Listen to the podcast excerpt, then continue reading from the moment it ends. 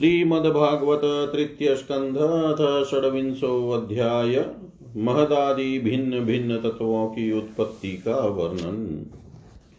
श्री भगवान उवाच। अथ ते सम्प्रवक्ष्यामि तत्त्वानां लक्षणं पृथक् यद्विदित्वा विमुच्येत् पुरुषप्राकृते गुणे। ज्ञानं निःश्रेयसार्थाय पुरुषस्यात्मदर्शनं यदाहुवर्णये तते हृदयग्रन्थिभेदनम् अनादिरात्मा पुरुषो निर्गुणप्रकृते पर प्रत्यग्धाम स्वयं ज्योतिविश्वं येन समन्वितम्। स एष प्रकृतिं सूक्ष्मां देवीं गुणमयीं विभुं यदृच्छयैवोपगतामभ्यपद्यत लीलया। गुणैर्विचित्राः सृजतीं स्वरूपा प्रकृतिं प्रजा विलोकय मुमुहे सद्य स इह ज्ञानगुह्या। एवं पराभिध्यानेन कर्तृत्वं प्रकृतेः पुमान् कर्मसु क्रियमाणेषु गुणैरात्मनि मन्यते।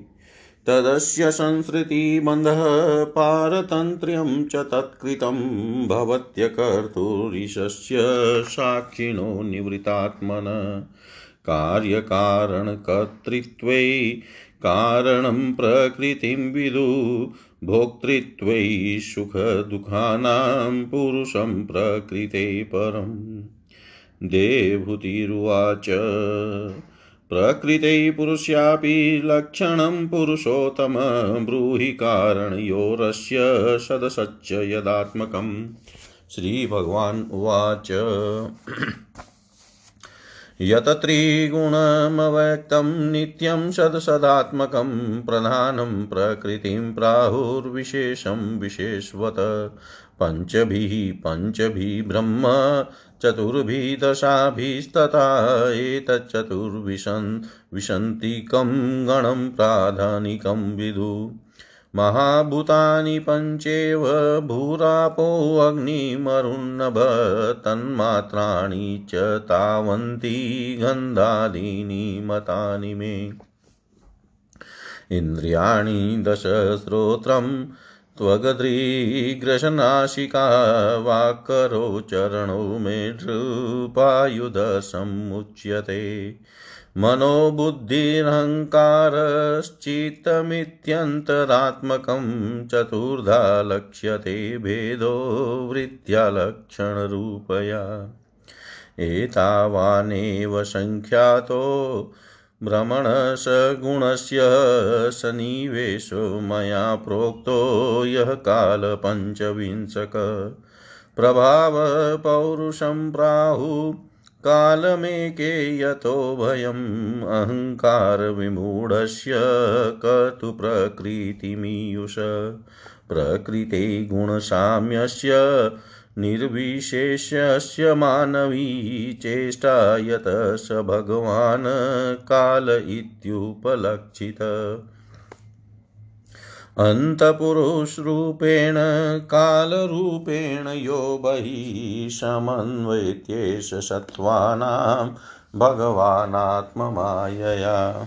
दैवात् क्षुभितधर्मिण्यां स्वस्यां योनोः परपुमान् आदत वीर्यं शाश्वतमहतत्त्वं हिरण्मयम् विश्वमात्मगतं व्यञ्जनकुटस्थो जगदङ्कुर स्वतेजसा पिबतीव्रमात्मप्रसवापनं तम।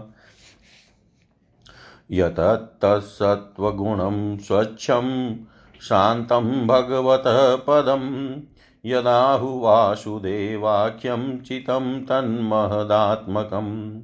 स्वच्छत्वमविकारित्वं शान्तत्वमिति चेतस वृत्तिभिलक्षणं प्रोक्तं यथापां प्रकृतिपरा।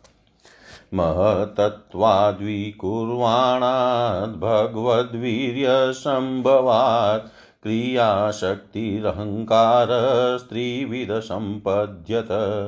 वैकारिकस्तेजश्च तामसश्च यतो भव मनश्चेन्द्रियाणां च भूतानां महतामपि। सहस्रशीर्षं साक्षाद्यमनन्तं प्रचक्षते सङ्कर्षणाख्यं पुरुषं भूतेन्द्रियमनोमयम्। कर्तृत्वं करणत्वं च कार्यत्वं चेति लक्षणं शान्तघोरविमूढत्वमिति वा स्यादङ्कृते वैकारिकाद्विकुर्वाणान्मनस्तत्त्वमजायत यत सङ्कल्पविकल्पाभ्यां वर्तते कामसम्भव। यद्विदुह्यैनिरुद्ध्याख्यं ऋषिकाणामधीश्वरं शारदेन्दीवरश्यामं सम्राध्यं योगिभीषणे तेजसा तु विकुर्वाणाद्बुद्धितत्त्वं भूत्सति द्रव्यस्फुरणविज्ञानमिन्द्रियाणामनुग्रह। संशयोऽथ विपर्यासो निश्चयः स्मृतिरेव च स्वाप इत्युच्यते बुद्धे लक्षणं वृत्तितः पृथक्। तेजसानिन्द्रियाण्येव क्रियाज्ञानविभागस, प्राणस्य हि क्रियाशक्ति, बुद्धे विज्ञानशक्तिता तामसा च विकुर्वाणाद् भगवद्वीर्यचोदितात् शब्दमात्रं भूतस्मानभश्रोतं तु शब्दगम्। अर्थाश्रयत्वं शब्दस्य द्रष्टुलिङ्गत्वमेव च तन्मात्रत्वं च नभसो लक्षणं कवयो विदु।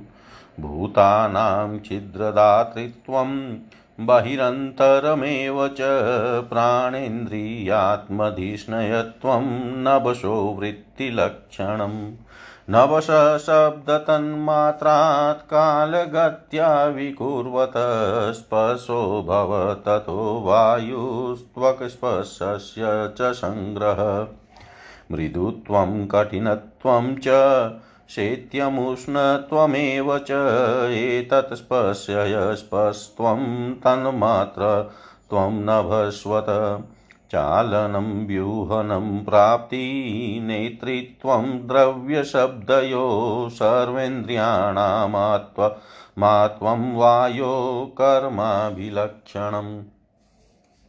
वायोश्च स्पर्शतन्मात्राद् रूपं देवेरिताद्भुतसम्मुतितं तज ततस्तेजश्चक्षुरूपोपलम्बनम् द्रव्याकृतित्वं गुणता व्यक्तिसंस्था त्वमेव च तेजस्त्वं तेजसः साध्विरूपमात्रस्य वृत्तय।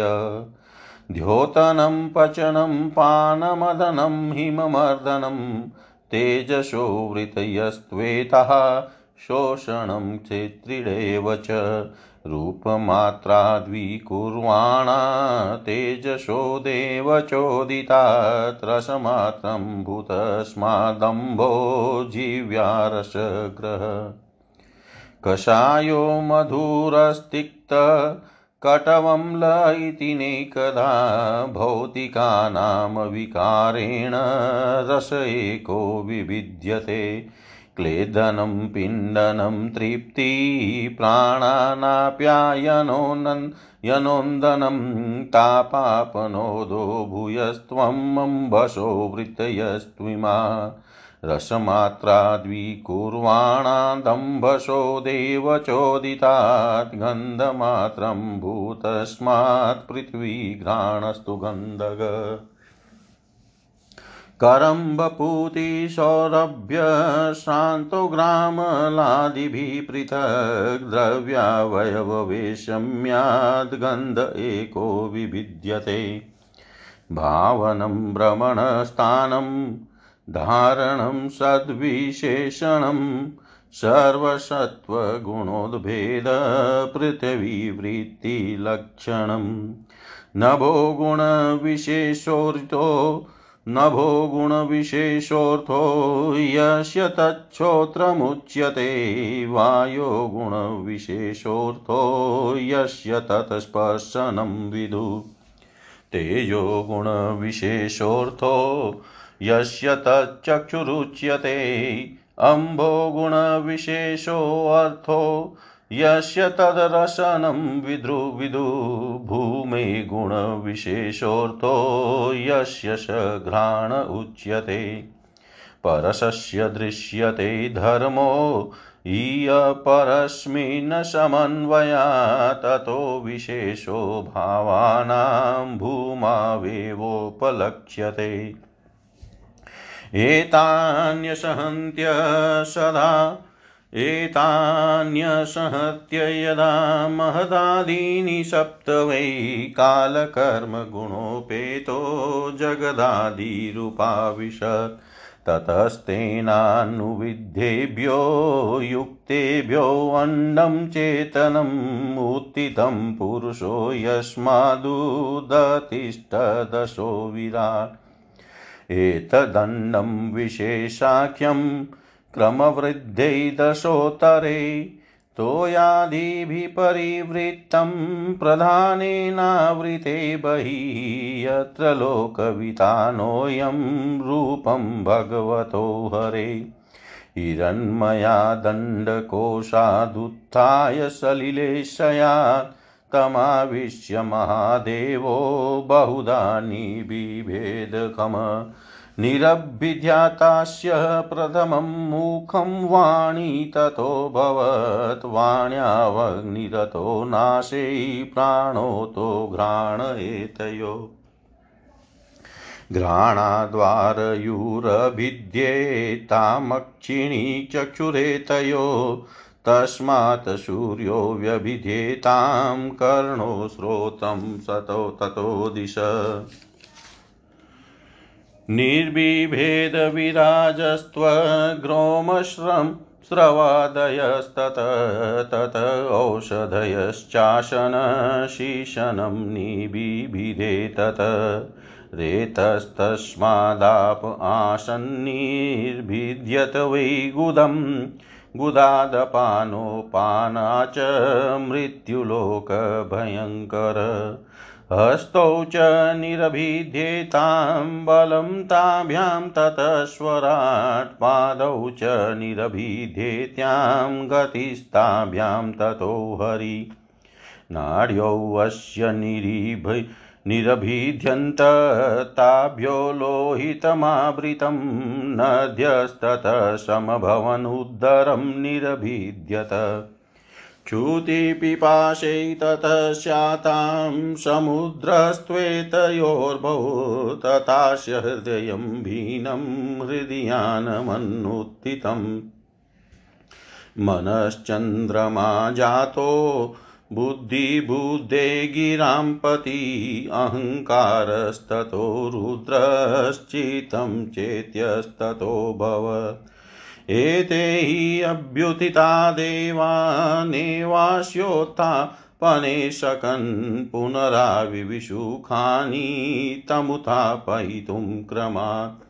वग्निवाचामुखं भेजे नोदतिष्ठत्तदा विराट् घ्राणेन नासिके वायुनोदतिष्ठतदा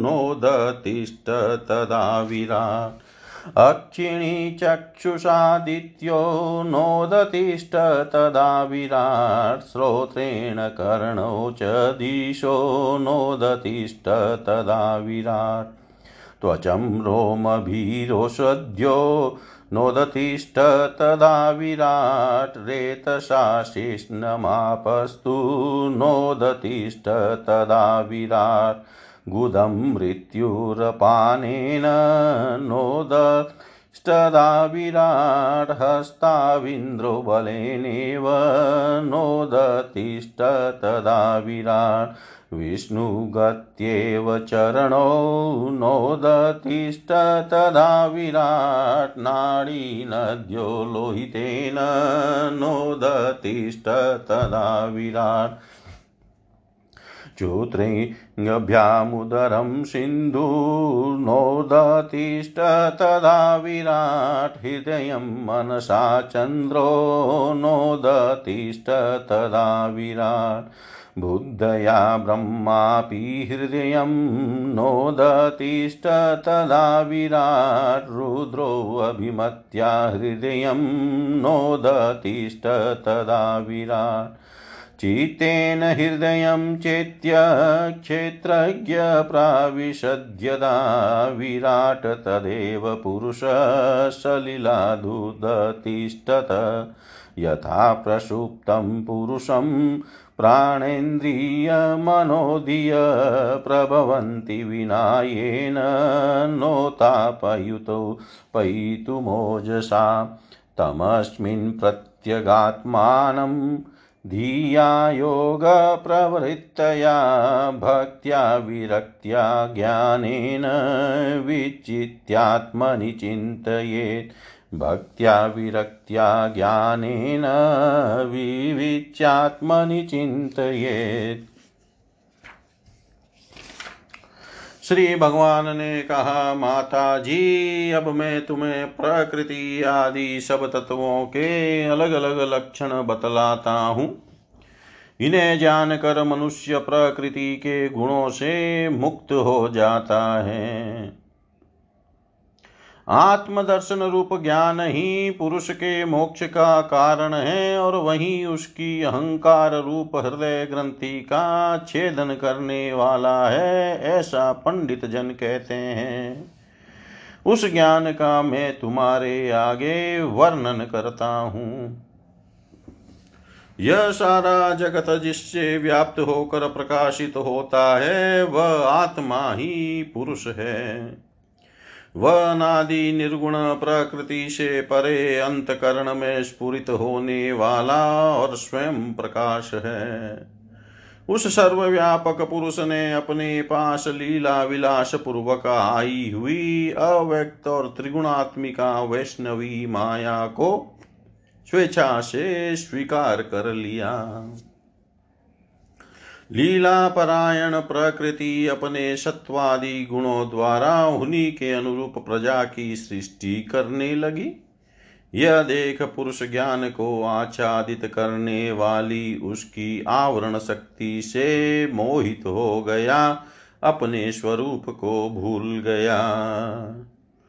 इस प्रकार अपने से भिन्न प्रकृति को ही अपना स्वरूप समझ लेने से पुरुष प्रकृति के गुणों द्वारा किए जाने वाले कर्मों में अपने को ही कर्ता मानने लगता है। इस कर्तृत्वाभिमान से ही अकर्ता, स्वाधीन, साक्षी और आनंद स्वरूप पुरुष को जन्म, मृत्यु रूप, बंधन एवं परतंत्रता की प्राप्ति होती है। कार्य रूप शरीर कारण रूप इंद्रिय तथा कर्ता रूप इंद्रियाधिष्ठात्री देवताओं में पुरुष जो अपनेपन का आरोप कर लेता है, उसमें पंडित जन प्रकृति को ही कारण मानते हैं। तथा वास्तव में प्रकृति से परे होकर भी जो प्रकृति स्थित हो रहा है, उस पुरुष को सुख दुखों के भोगने में कारण मानते हैं। देवहूति ने कहा, पुरुषोत्तम, इस विश्व के स्थूल सूक्ष्म कार्य जिनके विषय हैं तथा जो इसके कारण है, उन प्रकृति और पुरुष का लक्षण भी आप मुझसे कहिए। श्री भगवान ने कहा, जो त्रिगुणात्मक, अव्यक्त, नित्य और कार्य कारण रूप है तथा स्वयं निर्विशेष होकर भी संपूर्ण विशेष धर्मों का आश्रय है उस प्रधान नामक तत्व को ही प्रकृति कहते हैं। पाँच महाभूत, पाँच तन्मात्रा, चार अंतकरण और दस इंद्रिय, इन चौबीस तत्वों के समूह को विद्वान लोग प्रकृति का कार्य मानते हैं। पृथ्वी, जल, तेज, वायु और आकाश, ये पाँच महाभूत हैं। गंध, रस, रूप, स्पर्श और शब्द ये पाँच तन्मात्र माने गए हैं। स्त्रोत्र त्वचा, चक्षु, रसना नाशिका वाक, पाणी, पाद, उपस्थ और पायु, ये दस इंद्रियाँ हैं। मन, बुद्धि चित और अहंकार इन चार के रूप में एक ही अंतकरण, अपनी संकल्प, निश्चय, चिंता और अभिमान रूपा चार प्रकार की वृत्तियों से लक्षित होता है। इस प्रकार तत्वज्ञानी पुरुषों ने सगुण ब्रह्म के सन्निवेश स्थान इन चौबीस तत्वों की संख्या बतलाई है। इनके सिवा जो काल है, वह पच्चीसवा तत्व है। कुछ लोग काल को पुरुष से भिन्न तत्व न मान कर पुरुष का प्रभाव अर्थात ईश्वर की संहारकारिणी शक्ति बताते हैं। जिससे माया के कार्य रूप देहादि में आत्मत्व का अभिमान करके अहंकार से मोहित और अपने को कर्ता मानने वाले जीव को निरंतर भय लगा रहता है। मनुपुत्री, जिनकी प्रेरणा से गुणों की साम्यवस्था रूप निर्विशेष प्रकृति में गति उत्पन्न होती है, वास्तव में वे पुरुष रूप भगवान ही काल कहे जाते हैं। इस प्रकार जो अपनी माया के द्वारा सब प्राणियों के भीतर जीव रूप से और बाहर काल रूप से व्याप्त है, वे भगवान ही पच्चीसवे तत्व हैं। जब परम पुरुष परमात्मा ने जीवों के अदृष्टवश क्षोभ की प्राप्ति हुई, संपूर्ण जीवों की उत्पत्ति स्थल उत्पत्ति स्थान रूपा अपनी माया में चिशक्ति रूप वीर स्थापित किया तो उसमें तेजोमय महतत्व उत्पन्न हुआ।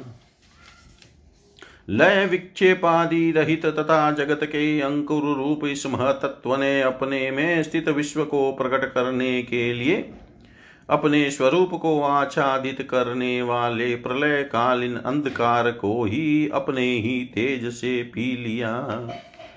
जो सत्व गुणमय स्वच्छ, शांत और भगवान की उपलब्धि का स्थान रूप चित्त है, वही महतत्व है और उसी को वासुदेव कहते हैं। जिसे अध्यात्म में चित्त कहते हैं, उसी को अधिभूत में महतत्व कहा जाता है। चित्त में अधिष्ठाता क्षेत्रज्ञ और उपास्य देव वासुदेव है। इसी प्रकार अहंकार में अधिष्ठाता रुद्र और उपास्य देव संकर्षण है।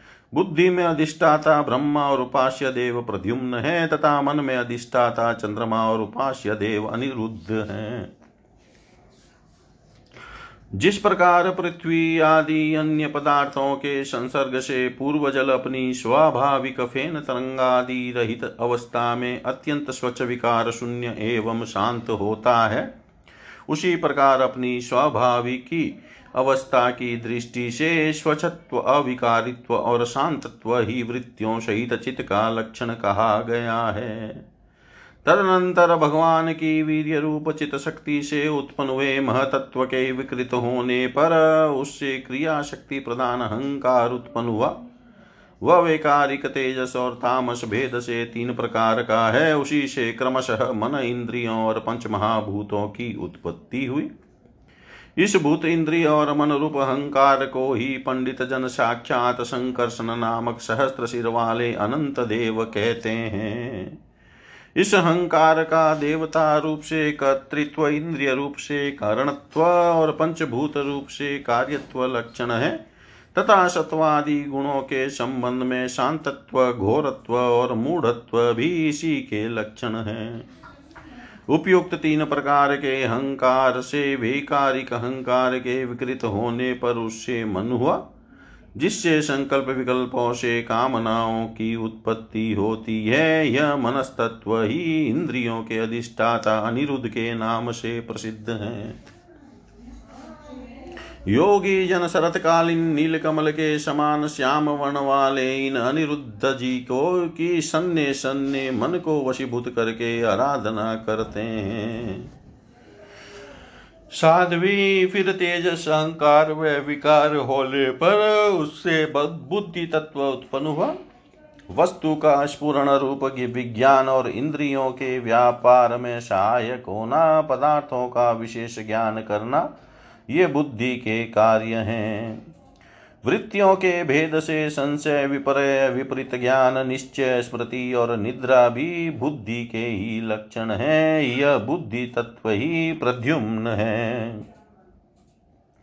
इंद्रिया भी तेज अहंकार का ही कार्य है कर्म और ज्ञान के विभाग से अनेक। उनके कर्मेंद्रिय और ज्ञानेन्द्रिय दो भेद हैं। इनमें कर्म प्राण की शक्ति है और ज्ञान बुद्धि की।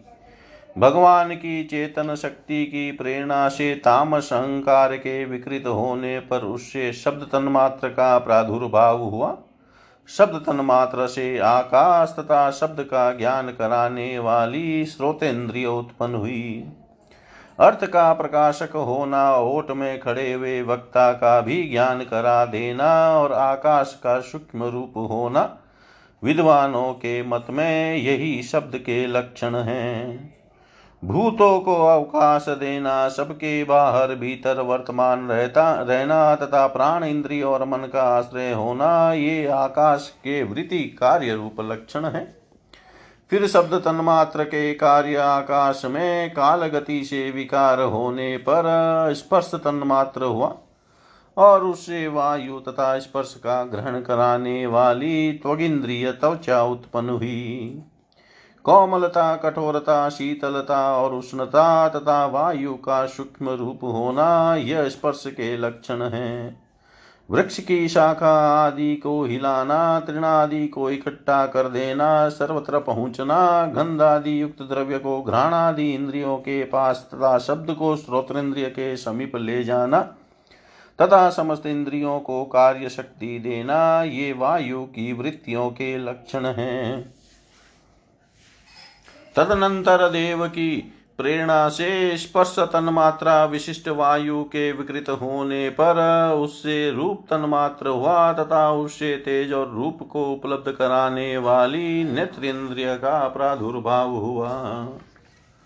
साध्वी वस्तु के आकार का बोध कराना, गौण होना, द्रव्य के अंग रूप से प्रतीत होना, द्रव्य का जैसा आकार, प्रकार और परिमाण आदि हो उसी रूप में उपलक्षित होना तथा तेज का स्वरूप भूत होना, ये सब रूप तन मात्र की वृत्तियाँ हैं।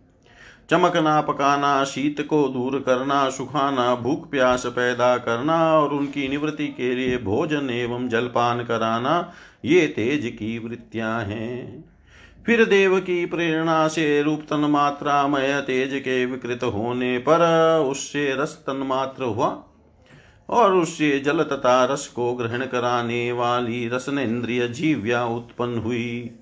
रस अपने शुद्ध स्वरूप में एक ही है, किंतु अन्य भौतिक पदार्थों के संयोग से वह कसेला, मीठा, तीखा, कड़वा, खट्टा और नमकीन आदि कई प्रकार का हो जाता है। गीला करना मिट्टी आदि को पिंडाकार बना देना, तृप्त करना, जीवित रखना, प्यास बुझाना, पदार्थों को मृदु कर देना, ताप की निवृत्ति करना और कूप आदि में से निकाल लिए जाने पर भी वहाँ बार बार पुनः प्रकट हो जाना, ये जल की वृत्तियाँ हैं। इसके पश्चात देव प्रेरित रस स्वरूप जल के विकृत होने पर उससे गंध तन्मात्र हुआ। और उससे पृथ्वी तथा गंध को ग्रहण कराने वाली घ्राण इंद्रिय प्रकट हुई। गंध एक ही है। तथापि परस्पर मिले हुए द्रव्य भागों की न्यूना दिखता से वह मिश्रित गंध, दुर्गंध, सुगंध, मृदु, तीव्र और अम्ल, खटा आदि अनेक प्रकार हो जाता है। प्रतिमादि रूप से ब्रह्म की साकार भावना का आश्रय होना जल आदि कारण तत्वों से भिन्न किसी दूसरे आश्रय की अपेक्षा किए बिना ही स्थित रहना जल आदि अन्य पदार्थों को धारण करना आकाश आदि अवच्छेदक होना, घटाकाश, मठाकाश आदि भेदों को सिद्ध करना तथा परिणाम विशेष से संपूर्ण प्राणियों के स्त्रीत्व, पुरुषत्व आदि गुणों को प्रकट करना, ये पृथ्वी के कार्य रूप लक्षण हैं।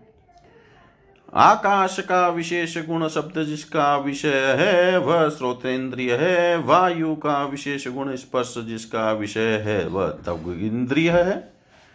तेज का विशेष गुण रूप जिसका विषय है, वह नेतेंद्रिय है। जल का विशेष गुण रस जिसका विषय है, वह रसनेन्द्रिय है। और पृथ्वी का विशेष गुण गंध जिसका विषय है, उसे घ्राण इंद्रिय कहते हैं।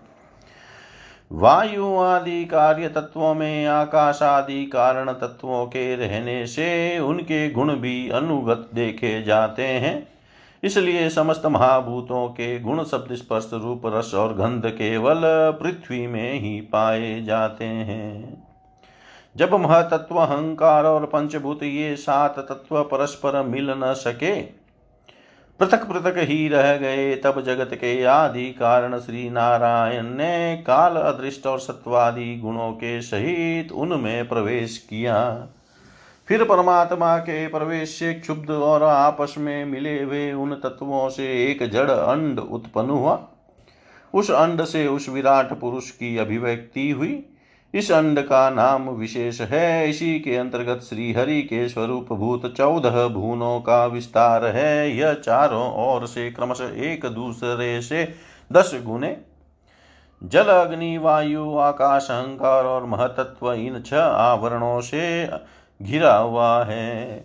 इन सब के बाहर सातवां आवरण प्रकृति का है। कारण कारणमय जल में स्थित उस तेजोमय अंड से उठकर उस विराट पुरुष ने पुनः उसमें प्रवेश किया और फिर उसके कई प्रकार के छिद्र किए। सबसे पहले उसमें मुख प्रकट हुआ, उससे वाक इंद्रिय और उसके अनंतर वाक का अधिष्ठाता अग्नि उत्पन्न हुआ। फिर नाक के छिद्र नथुने प्रकट हुए, उनसे प्राण सहित घ्राण इंद्रिय उत्पन्न हुई। घ्राण के बाद उसका अधिष्ठाता वायु उत्पन्न हुआ, तत्पश्चात नेत्र गोलक प्रकट हुए, उनसे चक्षु इंद्रिय प्रकट हुई और उसके अनंतर उसका अधिष्ठाता सूर्य उत्पन्न हुआ। फिर गानों के छिद्र प्रकट हुए, उनसे उनकी इंद्रिय स्त्रोत्र और उसके अभिमानी दिग देवता प्रकट हुए। इसके बाद उस विराट पुरुष के त्वचा उत्पन्न हुई। उसमें रोम मूछ दाढ़ी तथा सिर के बाल प्रकट हुए और उनके बाद त्वचा की अभिमानी औषधियाँ अन आदि उत्पन्न हुई। इसके पश्चात लिंग प्रकट हुआ। उससे वीर्य और वीर्य के बाद लिंग का अभिमानी आपो देव जल उत्पन्न हुआ। फिर गुदा प्रकट हुई। उससे अपान वायु और अपान का के बाद उसका अभिमानी लोकों को भयभीत करने वाला मृत्यु देवता उत्पन्न हुआ। तदनंतर हाथ प्रकट हुए। उनसे बल और बल के बाद हस्तेन्द्रिय का अभिमानी इंद्र उत्पन्न हुआ।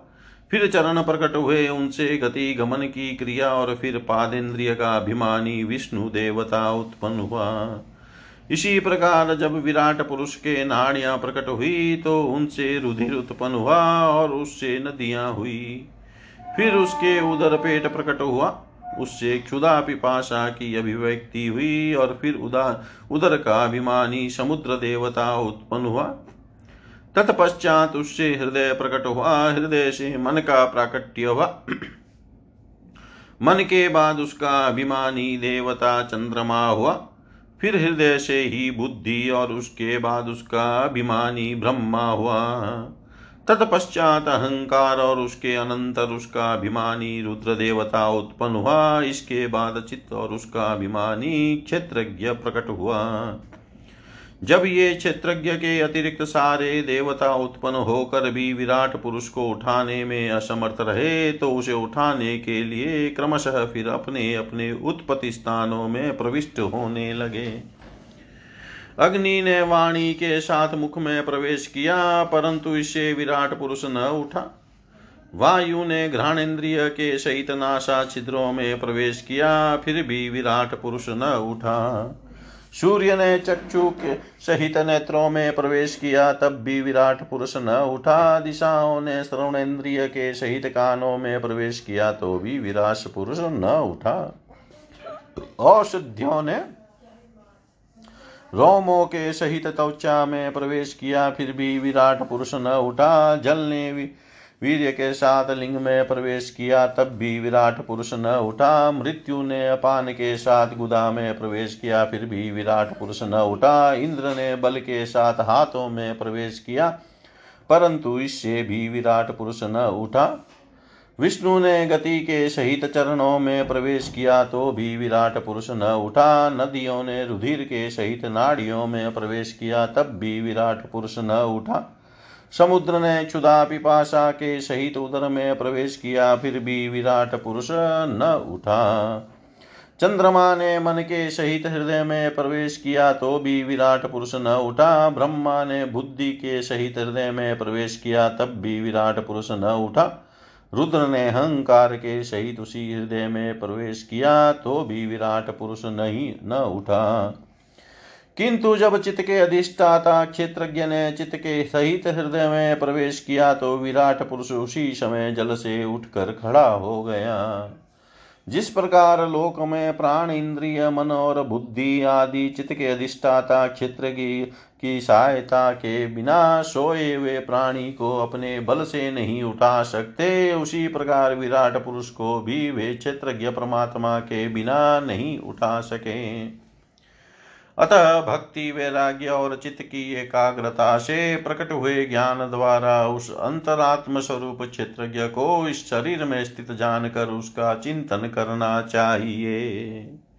इति श्रीमद्भागवते महापुराणे पारमहंस्यां सहितायां तृतीयस्कन्धे कापिलेये तत्त्वसमाम्नाये षड्विंशोऽध्याय।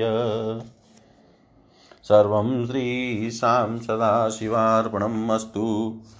ॐ विष्णवे नमः ॐ विष्णवे नमः ॐ विष्णवे नमः।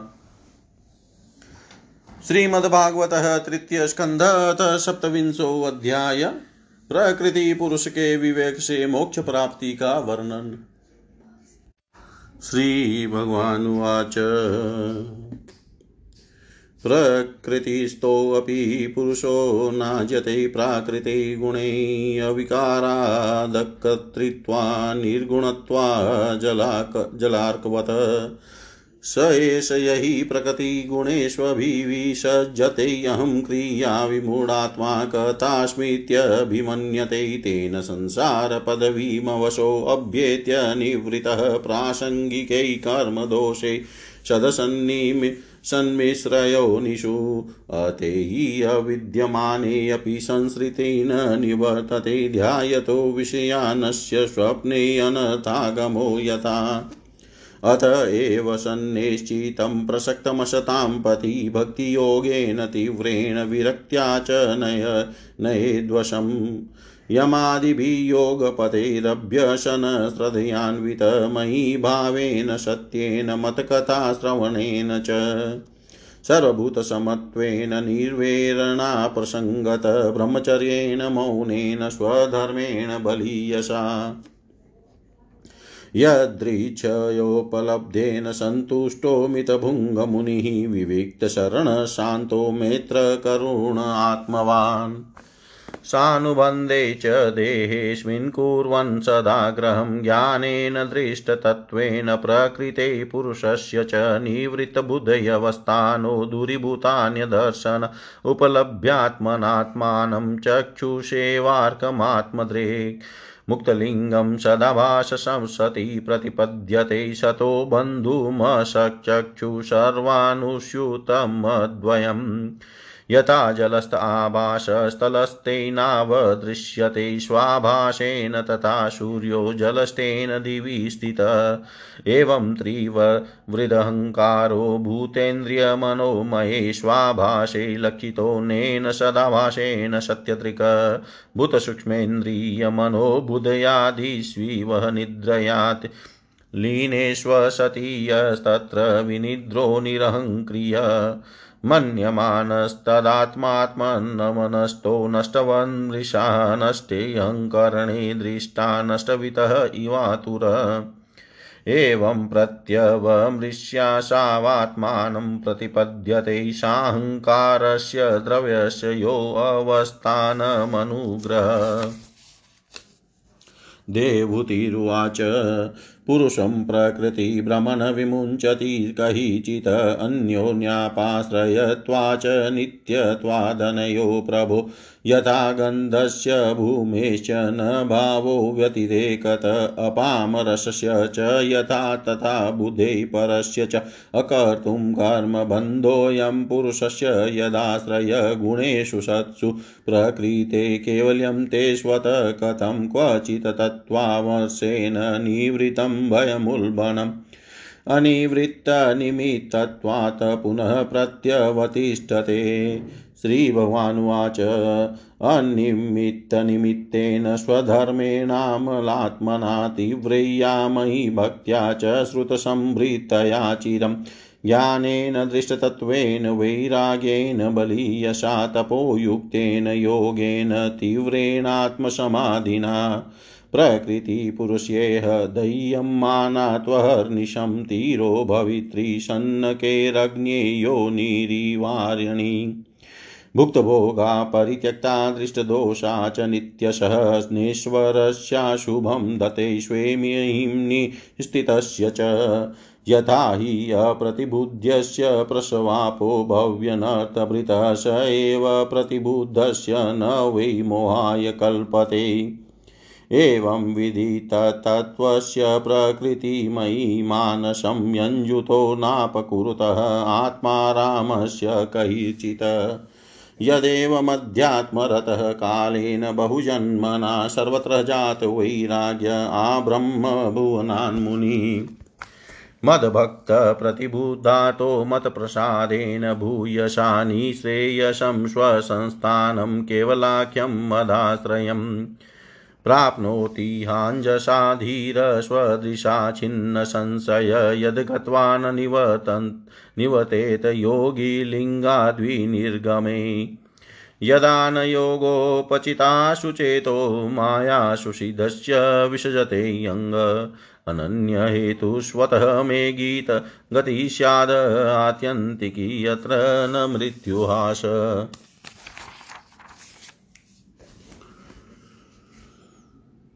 श्री भगवान ने कहा माता जी जिस तरह जल में प्रतिबिंबित सूर्य के साथ जल के शीतलता, चंचलता आदि गुणों का संबंध नहीं होता, उसी प्रकार प्रकृति के कार्य शरीर में स्थित रहने पर भी आत्मा वास्तव में उसके सुख दुख आदि धर्मों से लिप्त नहीं होता, क्योंकि वह स्वभाव से निर्विकार, अकर्ता और निर्गुण है। किंतु जब वही प्राकृत गुणों से अपना संबंध स्थापित कर लेता है, तब अहंकार से मोहित होकर मैं करता हूँ ऐसा मानने लगता है। उस अभिमान के कारण वह देह के संसर्ग से किए हुए पुण्य पाप रूप कर्मों के दोष से अपनी स्वाधीनता और शांति खो बैठता है, तथा उत्तम मध्यम और नीच योनियों में उत्पन्न होकर संसार चक्र में घूमता रहता है। जिस प्रकार स्वप्न में भय शोक आदि का कोई कारण न होने पर भी स्वप्न के पदार्थों में आस्था हो जाने के कारण दुख उठाना पड़ता है, उसी प्रकार भय शोक हम मम मम एवं जन्म मरण आदि रूप संसार की कोई सत्ता न होने पर भी अविद्यावश विषयों का चिंतन करते रहने से जीव का संसार चक्र कभी निवृत्त नहीं होता। इसलिए बुद्धिमान मनुष्य को उचित है कि असन मार्ग विषय चिंतन में फंसे हुए चित्त को तीव्र भक्ति योग और वैराग्य द्वारा धीरे धीरे अपने वश में लावे। यमादि योग साधनों के द्वारा श्रद्धा पूर्वक अभ्यास चित्त को बारंबार एकाग्र करते हुए मुझमें सच्चा भाव रखने, मेरी कथा श्रवण करने, समस्त प्राणियों में संभाव रखने, किसी से वैर न करने, आशक्ति के त्याग, ब्रह्मचार्य मौन व्रत और बलिष्ठ अर्थात भगवान को समर्पित किए हुए स्वधर्म से, जिसे ऐसी स्थिति प्राप्त हो गई है कि प्रारब्ध के अनुसार जो कुछ मिल जाता है, उसी में संतुष्ट रहता है, परिमित भोजन करता है, सदा एकांत में रहता है, शांत स्वभाव है, सबका मित्र है, दयालु है, दयालु और धैर्यवान है, प्रकृति और पुरुष के वास्तविक स्वरूप के अनुभव से प्राप्त हुए तत्व ज्ञान के कारण, स्त्री पुत्र आदि संबंधियों के सहित इस देह में मैं, मेरे पन का मिथ्या विनिवेश नहीं करता।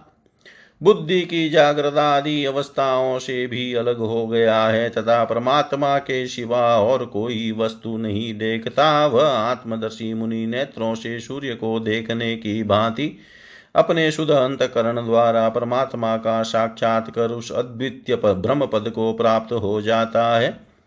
जो देहादि संपूर्ण उपाधियों से पृथक अहंकार आदि मिथ्या वस्तुओं में सत्य रूप से भाषने वाला जगत कारण भूता प्रकृति का अधिष्ठान महदादि कार्य वर्ग का प्रकाशक और कार्य कारण रूप संपूर्ण पदार्थों में व्याप्त है।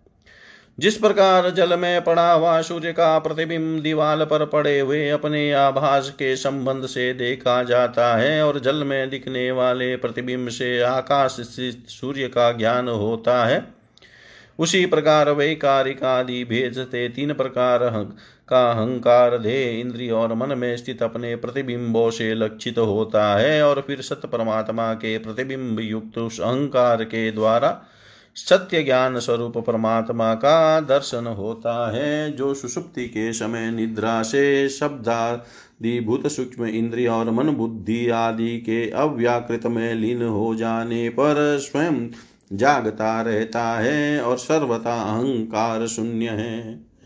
जागृत अवस्था में यह आत्मा भूत सूक्ष्म आदि दृश्य वर्ग के दृष्टा रूप में स्पष्टतया अनुभव में आता है, किंतु सुषुप्ति के समय अपने उपाधि उपाधिभूत अहंकार का नाश होने से वह भ्रमवश अपने को ही नष्ट हुआ, मान लेता है।